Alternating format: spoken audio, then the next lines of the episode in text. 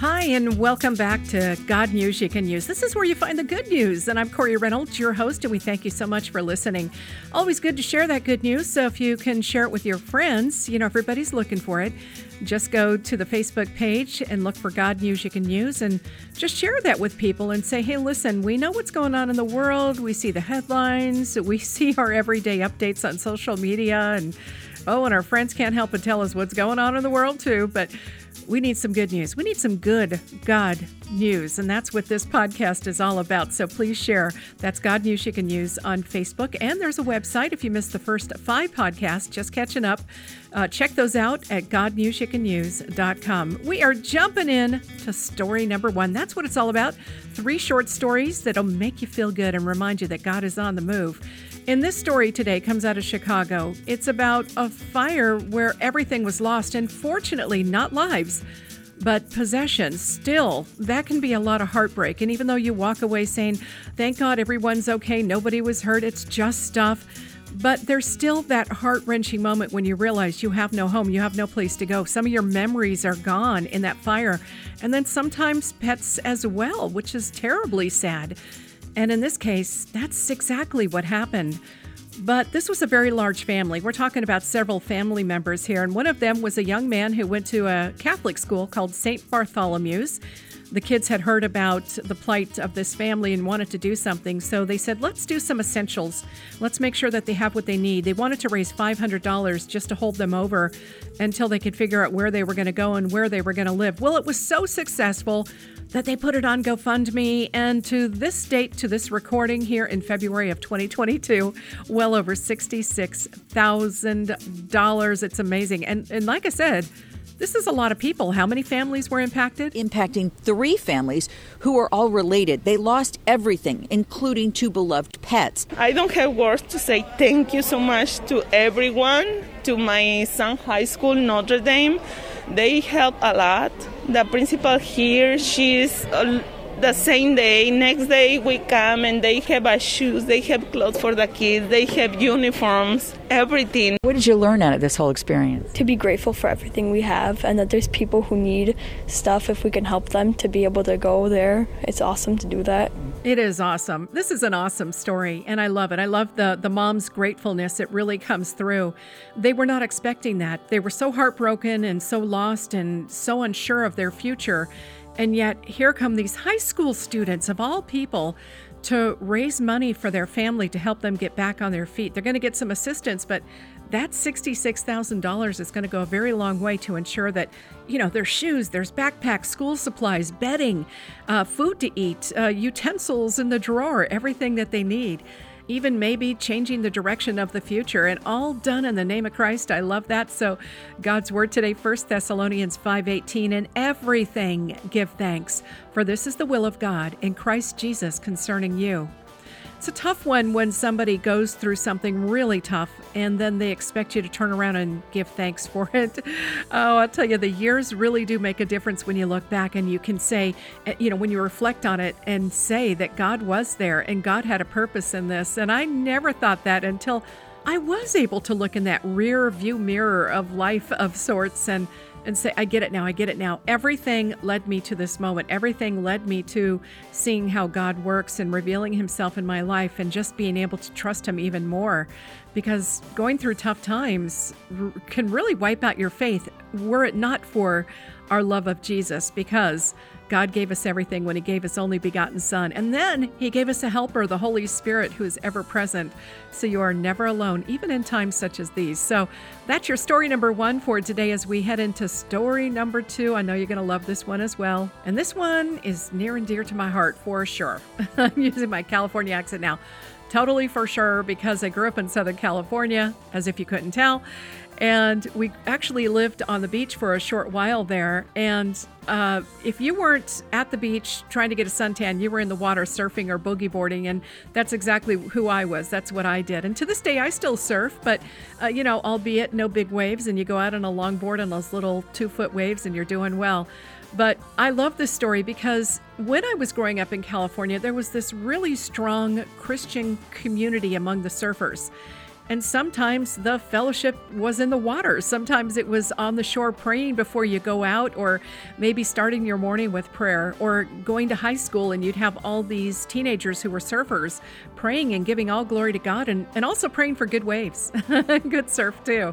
But this story is actually about helping vets through a nonprofit called Operation Surf. It runs out of Avila Beach, which is, oh, it's such a beautiful beach there, San Luis Obispo County. And their mission is to channel the healing powers of the ocean to restore hope.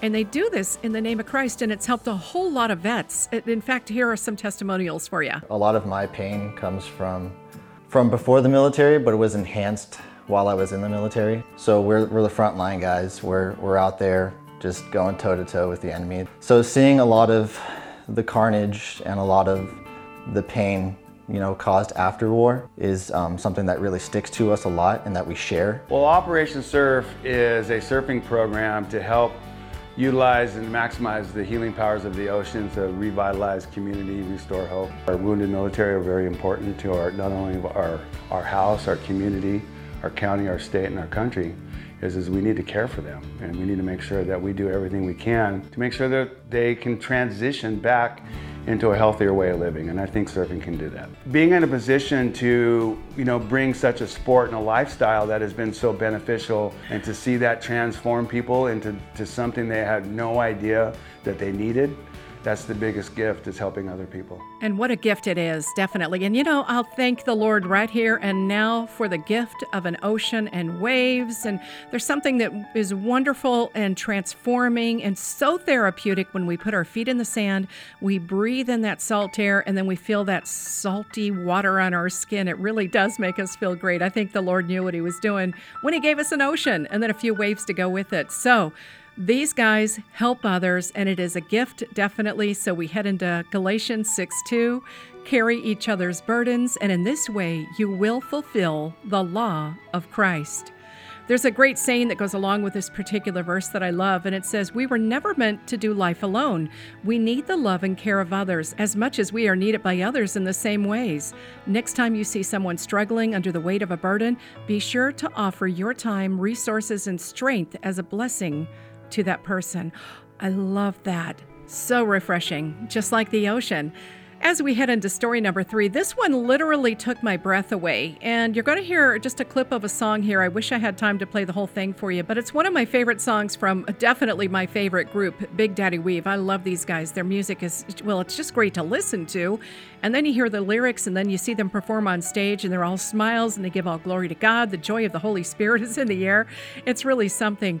But sometimes it's not so much about reading a Bible verse or, you know, going to church every Sunday or being preachy, preachy, none of that. Sometimes it's a song. And these gifted musicians, these talented singers, they lend their talent to us all, given by God, and then they turn around and give all glory to God. And we sing together. And there was a song called Redeemed. And I want to tell you, Danny Holmes heard this song, Redeemed.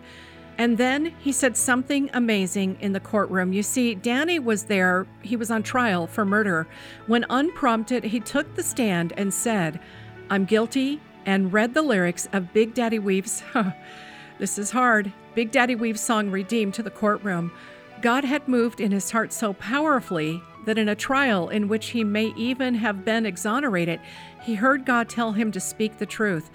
Danny risked going to life in prison to tell his fellow gang members that he could now only follow God, and now daily leads other prisoners to Jesus while he serves his life sentence. Danny Holmes heard this song, just a bit of it, and it changed everything. Big Daddy Weave, Redeemed. But when I hear you whisper, child, lift up your head, I remember, oh God, you're not done with me yet, and I am redeemed. You set me free. So I'll shake off these heavy chains and wipe away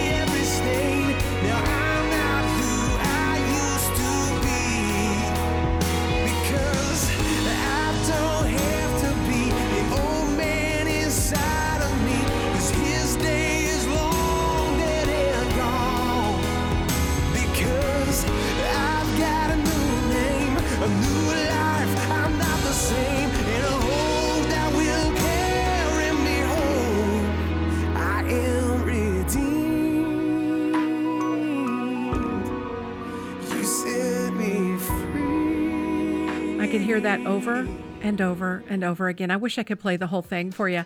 But I have to tell you, it's one of the best songs from one of the best groups and one of the best stories I think I've heard in a long time about somebody being redeemed, that redemption that comes only through the blood of the Lamb. All glory to God. Thank you, Father, for this amazing example and her new brother in Christ, Danny Holmes.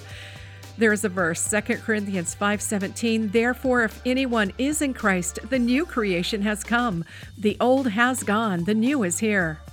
That's what God does. That's what he did for us when he sent his only begotten Son into the world.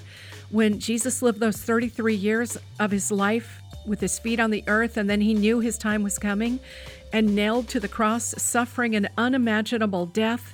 But for us, he took it all to the cross, all that sin, all that iniquity, all our pain, all of our sorrow, all of our uncertainty, all nailed to the cross with him that day. And our job now is to accept him as our Lord and Savior. And that's easy. Just confess with your mouth and believe in your heart and say, Jesus, I need you.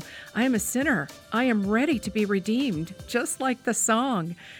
It's so awesome what God has done for us. And just remember, the past doesn't matter. Your sins are forgotten. You become a new creation in Christ. That's how good our God is. Amen and amen. I hope you enjoyed these three stories as much as me today. Like, follow, share. We want to share not only the gospel, the good news of our Savior, we want to share the good news that comes along with that. God News You Can Use on Facebook and god news you can use dot com. Brand new podcast every Friday. Thanks so much. Until I see you again, you hear me again. May the Lord bless you mightily.